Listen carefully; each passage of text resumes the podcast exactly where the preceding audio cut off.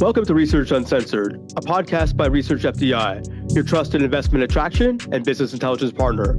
Join me, Bruce Tackefman, and my co host, Amber Hunter, as we bring you behind the scenes with economic development professionals around the world. We're going to find out the real stories behind the project wins and get to know some of the top players in the game today. We would like to thank the Next Move Group for sponsoring today's podcast. Next Move Group helps small to medium sized companies, communities, and organizations create economic growth through executive searches that assist economic development organizations with hiring quality EDO professionals. They also provide site selection services to manufacturers, in addition to a suite of products designed to help organizations be successful. Welcome to another episode of Research Uncensored. Joined as always by my co host, Amber Hunter. Hi, Bruce. How are you today? Pretty good. It's a, unfortunately a rainy day here in Montreal, so you have to get your umbrella if you go outside.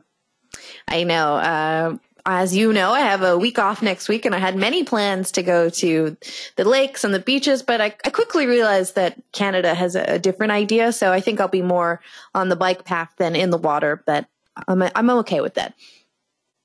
Who approved this time off?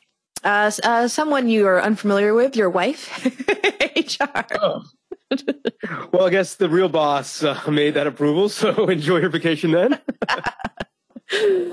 Ah, so I'm really excited today. We're going to be talking to Shira O'Connor Mugler. She has uh, just an amazing career working throughout Europe and, and Asia and Africa. Um, she's had her own companies. She's worked with Conway for many years. Um, uh, she is so well traveled. Uh, I met her actually, incidentally, in Liverpool, UK, a few years ago at one of Conway's FDI forums. It was an amazing event. So I'm really looking forward to talking to her, kind of living vicariously through her stories of travel. Cause as you and all our listeners know, we've been grounded for quite a while now. Um, I guess my question to you, Bruce, is once you know our passports uh, become usable again, where what would be your dream destination? Good question. I do have a bit of cabin fever, and Shira, our, our guest coming up, has been to over 100 countries. But to answer your question, I think I promised my wife one day I would take her to Hawaii. So I think that'd be my top choice. You know, get my Hawaiian shirt dusted off and uh, take that long 10 hour flight to get to Hawaii. What about you? Oh, wow. Yeah. I've always wanted to, to go to Hawaii, but the 10 hour flight has made me hesitant. You know, sometimes when you're going on vacation, you kind of just want a quick four hour there and back, but Hawaii would be good. I think if I could go anywhere right now, it probably would be the south of France, kind of Nice. Uh, I just love the vibe there. Everyone is just so calm. You know, you just kind of sits laid back. It's a great place. Um, but I think we're probably making everyone nostalgic for their traveling days. So I think we should probably get to Shira, who will have a lot to say about economic development, uh, public relations, uh, consulting, and I'm really excited to hear a little bit about her life and you know the hundred countries that she's traveled. So without further ado, let's dial her in. All right, let's welcome our next guest all the way from Cape Town, South Africa, but now residing in New York City. Shira O'Connor, welcome to the program. How you doing? I'm doing great, Bruce. Thank you. Wow, what a what an intro. How's your summer going? it's going great. Um, it's winding up too quickly, unfortunately. Yeah, it's starting to get a little chilly here in Montreal. Hopefully, uh, the warm weather will find us. Yeah, yeah. The uh, same here in New York. I think we're gonna we're gonna have a tough winter, which is you know just the perfect top off to this year. 2020 wouldn't want us to have it any other way. I don't think. yeah, that's that's right. That's right. We'll probably you know have a series of polar vortexes just to put the icing on the cake. Yeah, just to top it off, you know, in a fitting style. I think. Um, well, Shira, I really want to thank you for joining us today. We're really excited to chat with you. Uh, it's my understanding that, uh, you know, in the start of life, your dad worked for the U.S. government, for the State Department in the Foreign Service. So I believe that you had, let's just say, a life well traveled. Can you maybe tell your listeners what that looked like for you growing up? Oh my gosh. Well, definitely a life well traveled. Um, so I was born in Cape Town, South Africa, as Bruce mentioned lived in India for five years, lived in Thailand for several years, Portugal, um, traveled all over the world as a child. It was it was a wonderful experience. And then as an adult, I lived in the Netherlands for about eight years. before um, ending up in New York with the Netherlands Foreign Investment Agency. I was working with them and they transferred me to the Dutch consulate in New York, and that's how I ended up here. So yeah. yeah. Now, now you consider yourself a nomad, but you and Tim Tebow have one thing in common: you're both Florida Gators. You're from the University of Florida, so you majored uh, with a BFA in design, and as you mentioned, you got hit by the travel bug. I, I, know you also mentioned to me off offline you uh, did some semesters abroad in Thailand, uh, Portugal, living in India. Uh, did your love of traveling really affect uh, your ability to want to be in this business and really work in PR promoting places? No, absolutely, absolutely. Um, just you know, being exposed to the different cultures and um, and the economies. You know, I've always, even as a child, been really uh, impacted by what a strong economy can do for a country. You know, obviously living in India in the 70s was, was a really eye opening experience, especially for someone who, um, you know, is an American and, and we enjoy so many comforts and um, things we take for granted here. So having a strong economy has always been something that's been top of mind for me. So I, when I graduated from university, my first job out of school was working with an advertising agency in Washington D.C. And we worked with all um, all the different missions, commercial um, you know, services from the different countries, you know, in the different embassies and whatnot in DC. So that was my first exposure to economic development. And I was bitten by the bug. I loved it. Great. And in 1991, living in the Netherlands, uh, you were working with Conway as their director of Europe. Talk about the early yeah. days of your career working for Conway and, of course, for their famous founder, McKinley Conway. Yes, yes. So the um, that was literally working with Conway was my second job out of school, um, and you know I was really fortunate. I was in the Netherlands working in their office. They had an office in Utrecht, and I was living in Amsterdam and traveling again, traveling all over the world with you know Conway's an international organization, um, going to trade shows and you know working with economic development clients as well as running their um, association, which was kind of the precursor to what is now CoreNet. It was called IDRC, um, which merged with NACORE to become CoreNet. And then, of course, Conway later on launched IAMC. So it was a similar type of organization. It was, it was a wonderful experience. Traveled all over Europe, all over Asia. It was great. What was it like working in this business kind of without having the internet, without having internet access at all, or the World Wide Web not even existing? no, we did have internet. Come on, Bruce. in 1991? Was that? Yeah. Well, we did. It was basic, but we we had. Uh, it was different. It was different. Um, but you know, we didn't. I mean, when did we get AOL? I don't think we got AOL until like ninety three or ninety four. But um, we had really a basic DOS based system that we communicated with. So it was more like, you know, um, sort of like instant messenger. And, you know, obviously we had email. Um, funnily enough, Conway was actually one of the very first companies to even have a website. They were, you know, early adopters back in the day. And, um, but it was tough. It, you know, we take so much for granted in the information age um, you know, researching things, just even getting people's contact information was was really a challenge. And so we relied so much more on travel. And I would add, we we even had CRM systems back then.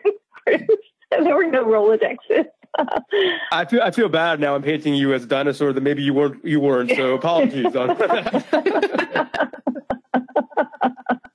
so then you moved on to work with the Netherlands Foreign Investment Agency, uh, the NFIA. What was this first taste yes. of the public sector like for you moving from the private?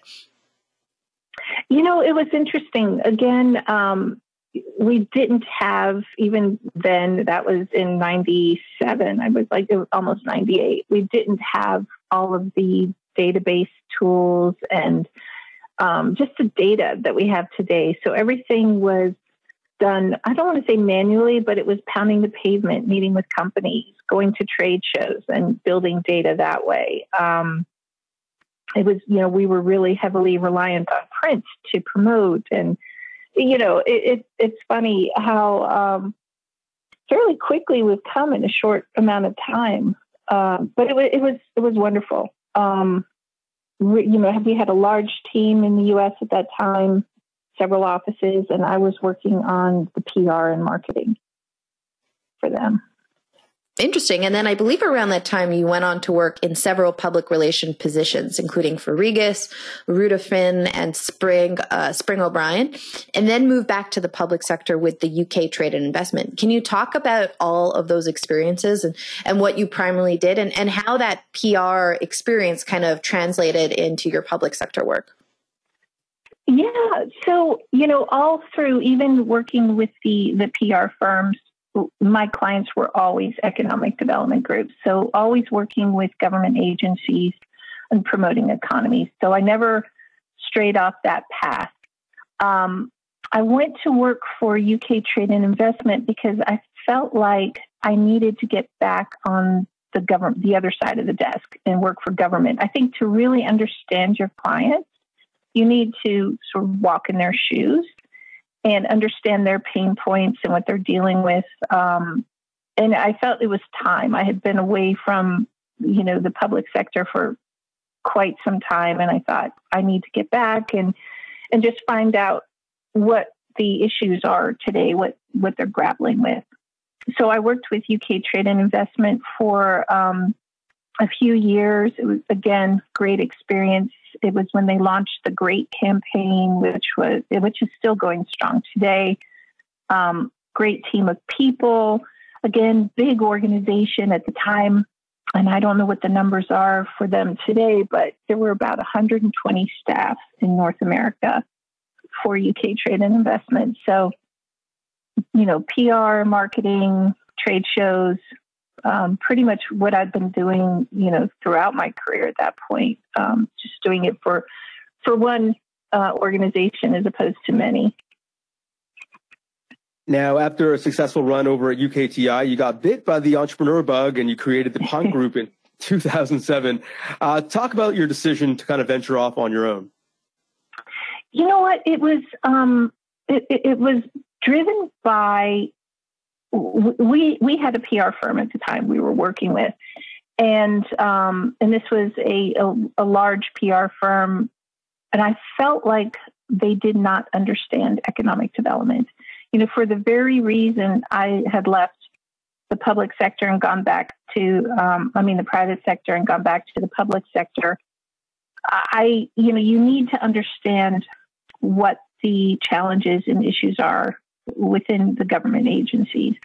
And I felt like they just didn't get it. Uh, we were paying them huge amounts of money, and I was doing all the work. Um, and I, I thought, why am I paying these people when they really don't understand what we're doing? You know, I'm doing all the work. My team and I are doing all the work. Uh, I feel like I felt like I could do it better than they could. So that's when I, I made the decision to start the Punk Group and it um, it just took off. My very first client was um, at the time was called the British Midlands.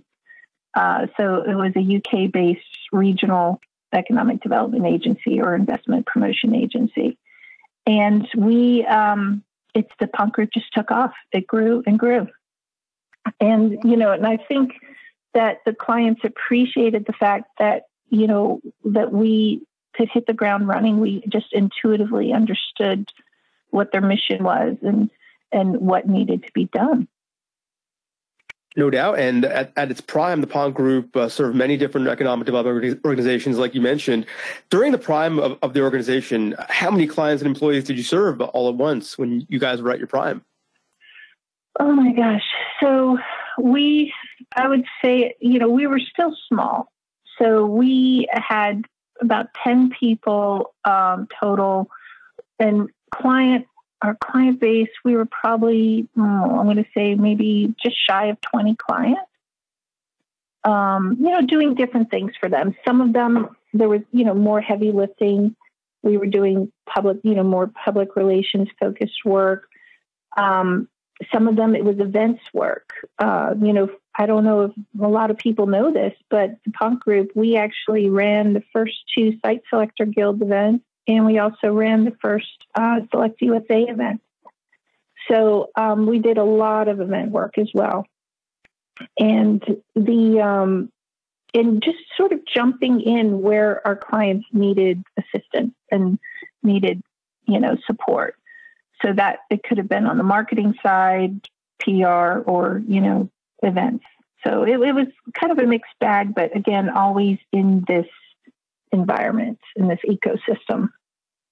So uh, you had six hugely successful years. Uh, then in 2013, the company in which you started your career, Conway, approached you about acquisition. How did that come about? And were you interested in first? Talk about the process of uh, being acquired and the, kind of the, the discussions that led to it. Yeah, you know, I I had always been, you know, Conway's always been sort of friends and family to to me. Um, where I really you know, for the, all practical purposes, started my career. And I'd been in touch with them, you know, over the years. And it actually all came about at MIPIM one year, um, sitting around having dinner at MIPIM, and we just started talking about it. And um, and then the next thing you know, we're in discussions and negotiating the sale, and it, it was it was a lot of fun. It was an exciting time, and um, we uh, putting together an organization that um, was holistic in the sense that we uh, the, the goal was to put together an organization that um, filled the requirements you know all the clients requirements so you know we had the pr marketing we had advisory that did a lot of the heavy lifting on research we had um, the lead generation Of course, there's publishing with um, site selection and then events with the World Forum. And what we, the vision was to put together, uh, you know, I hate to use this term, but, you know, the one stop shop where we could address all of our clients' needs. So it was, it was a, a fun time. It was, it was great. So in 2013, the acquisition goes through. You're going to enter your second tenure at Conway, obviously much different than your first one back in 1991. Talk about your second tenure over there and some of the stuff you accomplished with the team over there. Yeah, it was um, it was it was a lot of fun and it was exciting. And one of the things that um, was really attractive to me about working with Conway again, and you know, and and selling the punk group to begin with, was Conway's global reach. Um, I knew that I would never be able to make those contacts and um, work with all these markets that I was so interested in with, without them.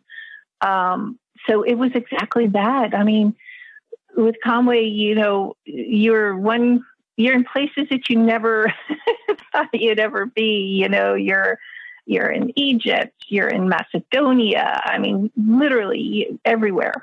Um, so that was a lot of fun being able to be introduced to all these different cultures and people and learn about you know their economies and and um, and where they were struggling and what they needed to achieve to you know ensure economic su- success and and prosperity and um, it was it was a lot of fun once an entrepreneur, always an entrepreneur. So after six years as a principal at Conway, you then uh, formed a new entity yourself, uh, Underpinned, which I believe is now entering its second year. Can you tell our listeners yeah. what Underpin is up to and some of the services that your team offers? Yeah. So, you know, the, um, I think I, you know, looking back, I think I probably sold the punk group too soon in the sense that I hadn't fulfilled everything that I, I wanted to at that point. So I did get that entrepreneurial bug again and, and launched Ponce. I mean, launched Underpinned um, the beginning of 2019. And this, you know, our goal was to become exactly what the name implies is to underpin and support um, our clients in different ways. So the initial concept was to not have to be the agency of record, but just come in and work in areas where we specialize, you know, like take little bits of the work, um, if they're having issues in certain areas, come in and um, help support and shore up those initiatives for them. So the, the concept is not to be, you know, all in, in, in intertwined with the client, but to come in and basically fix, you know, the issues. Um, and that's worked out really well. We still are the agency. We've, you know, just by default, we've become the agency of record for several of our clients, but we still take, you know, smaller projects and um, and just help underpin what they're doing. So that that's worked out really well. And uh, we work with a wide range of clients. I always laugh because it's everyone, you know, from Thailand to Iceland. You know, how could you be more different? But um, it's uh, it's again, it's it's a lot of fun, and we have great clients, and the work is is is really good work. It's interesting. Amazing. And with all that going on, you also started a role at Advanced CT, which is the formerly Connecticut Economic Resource Center. Can you speak to some of the cool initiatives yeah. that you're doing with them? Yeah. Now this is this is a, a really great role. I am um, the vice president of marketing for Advanced CT, and what's so exciting about this, again, it's it's that entrepreneurial um, thing that I love. So Advanced CT is is a new organization that's just been launched in Connecticut, uh, responsible for business recruitment and um, and also retention. So it's the business development arm of the state's economic development machine.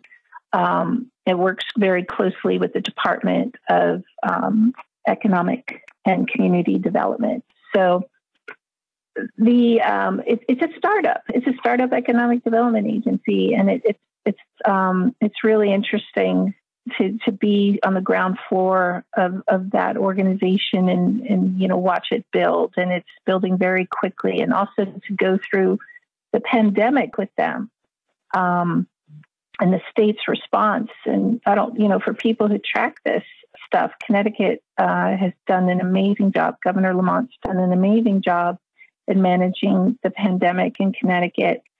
And uh, you know what's really um, wonderful to see is, you know, you can see the, the wheels of commerce starting to turn again. You know, RFIs are coming in and more meetings. And it, it's, you know, I feel like, you know, I don't obviously can't predict what's going to happen with the pandemic, but I feel the energy starting to build again on the business side. And I, I feel like hopefully, you know, and this happens around the world that that commerce starts, you know, reigniting and taking off again. Shira, thanks again uh, for joining us today. How could our listeners get a hold of you if they want to reach you? Um, you can always reach me uh, on my, I'll give my number is 646, it's a U.S. number, 496 7668, or on my email address, which is a little more complicated. So it's long. So I think the, the phone number is probably the easiest or website, which is underpinnedinc.com.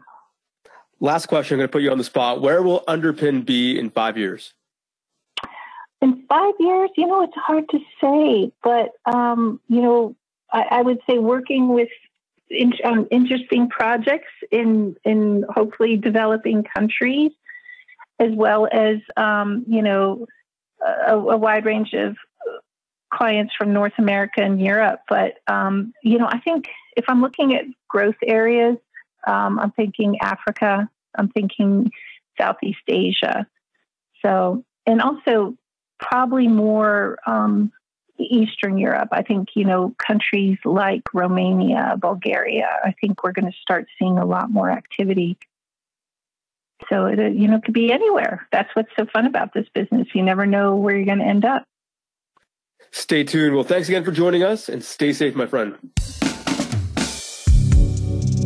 Thank you all for tuning in. You can find us on the web at www.researchfdi.com, on LinkedIn, and on Twitter at ResearchFDI. Tune in next week as we have another guest from the economic development world.